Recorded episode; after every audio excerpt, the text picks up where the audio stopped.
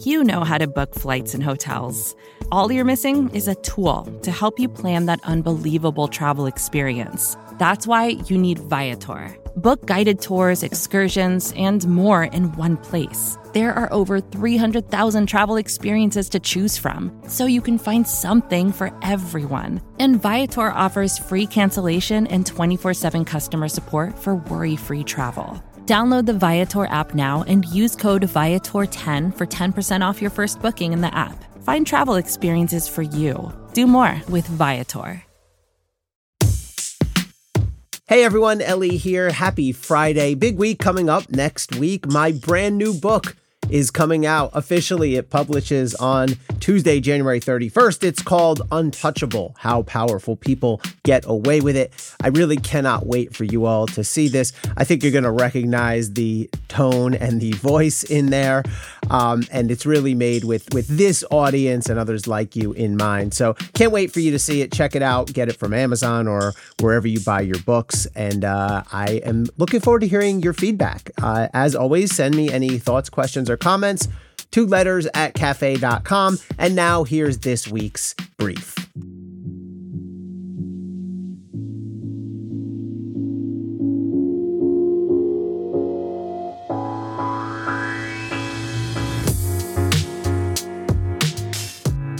I wanted to see Donald Trump's tax returns as much as anyone else did, but not like this. House Democrats, during their final days as the majority party, haphazardly blasted Trump's tax returns out into the public realm, paying little regard to the law or their own prior statements in court. It was a superficial win of sorts for the Democrats, though revelation of the returns had minimal initial impact, which already has dissipated nearly entirely just a few weeks later. And now it's time to pay the price.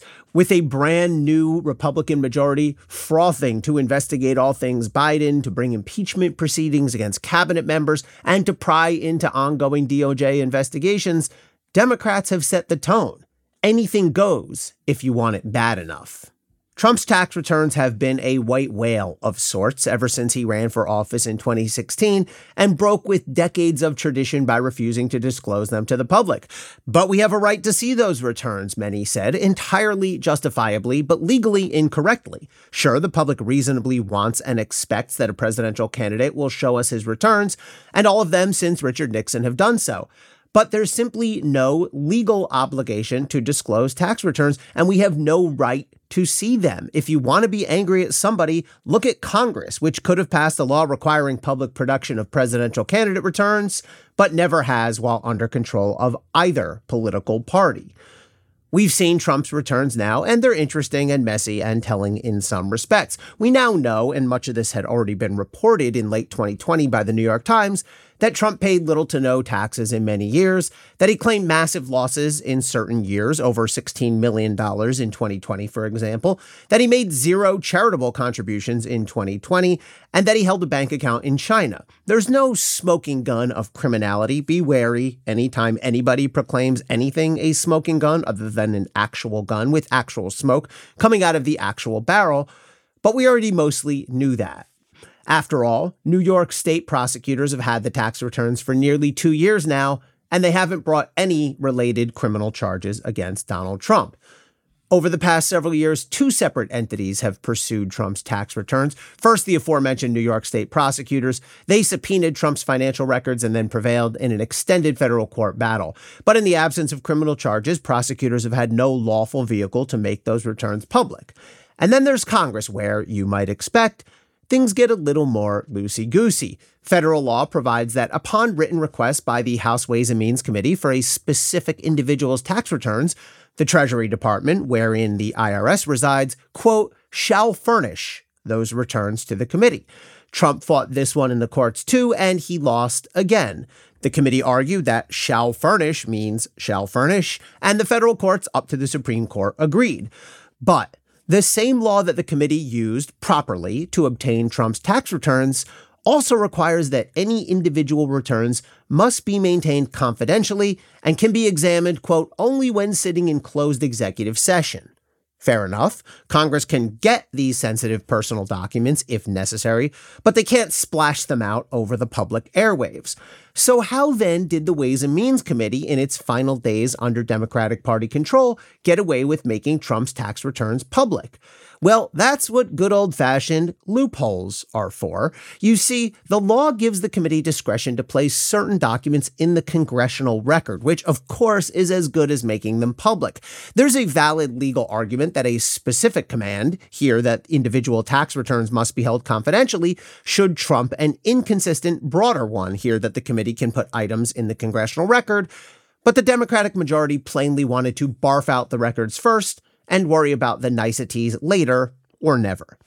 The Ways and Means Committee's disingenuousness runs even deeper. Throughout the aforementioned legal dispute, the committee argued to the federal courts that their true purpose in obtaining Trump's returns was not to investigate or expose him. Rather, the committee claimed they had a legitimate legislative purpose and just wanted to consider possible new laws relating to presidential tax audits. This, friends, is bullshit. Love Trump or hate him, do you really think the committee had no intent to investigate or expose the guy? Come on. As my mom used to say to me when I was trying to peddle nonsense, look me in the eye and say that. And would the committee logically need to obtain Trump's individual tax returns so they could figure out how to draft legislation about auditing future presidents? If Congress wants to pass a new law saying that presidential tax returns must be audited or disclosed, fine do that. Why would they need to inspect thousands of pages of one former president's records to craft such a rule? And did the committee go back and pour through individual tax returns for, say, Barack Obama or George W. Bush or Bill Clinton? I know those former presidents voluntarily disclosed their tax returns, but that's not the issue. If Congress really needed to scrutinize individual tax returns in order to craft new legislation, they'd have looked back at the records of several presidents, not just one. So now we have this ugly precedent. Representative Kevin Brady, the top Republican on the new House Ways and Means Committee, said, quote, going forward, all future chairs of both the House Ways and Means Committee and the Senate Finance Committee will have nearly unlimited power to target and make public the tax returns of private citizens, political enemies, business and labor leaders, or even the Supreme Court justices themselves. This is hyperbolic, of course, but the fundamental point is absolutely correct. Even if a bad precedent is unlikely to result in the ultimate doomsday scenario, it's still bad precedent, and now it's available for further abuse. And rest assured, abuse that precedent they will. We know the new House majority, led by Kevin McCarthy, Jim Jordan, and others, has an aggressive slate of politically driven investigations on tap. They're going after Hunter Biden, of course. They've now got the new bonanza of classified documents found in Joe Biden's home and private office. They'll initiate impeachment proceedings against DHS Secretary Alejandro Mayorkas and possibly others. And they're going to investigate the purported weaponization, quote unquote, of DOJ, which is a cover for a dangerous effort to meddle in ongoing criminal cases, as we discussed last week. But when it comes to bad faith, Democrats on the House Ways and Means Committee have set the tone in their quest to publicize Trump's tax returns. That's not to say two wrongs make a right or that both sides are equally at fault. It is to say that House Democrats don't have clean hands here. They brushed past the law and they misled the courts and they displayed bad faith in their pursuit of Trump's taxes. Now it'll be tough for those same Democrats to complain when those same tactics come back around the block. Prosecutors ought to take notice and a lesson here. Donald Trump might get indicted sometime soon. We don't know, of course, but time is just about up. And if we are going to see a charge, it realistically has to happen in the next few months, which, as we've discussed before, may already be too late as a practical matter. Even if you believe that Trump ought to be indicted and convicted, don't make excuses for those who bend the rules to get there. I get it. There's a powerful pent up yearning to see justice done. But let's not equate justice with Trump gets nailed and I don't care how. Don't let the ends justify the means. The Ways and Means Committee got their man and they got his tax returns out in the public, but they didn't do it honestly or fairly. The stakes will be even higher for prosecutors. Let's demand better of them. Stay safe and stay informed, everybody.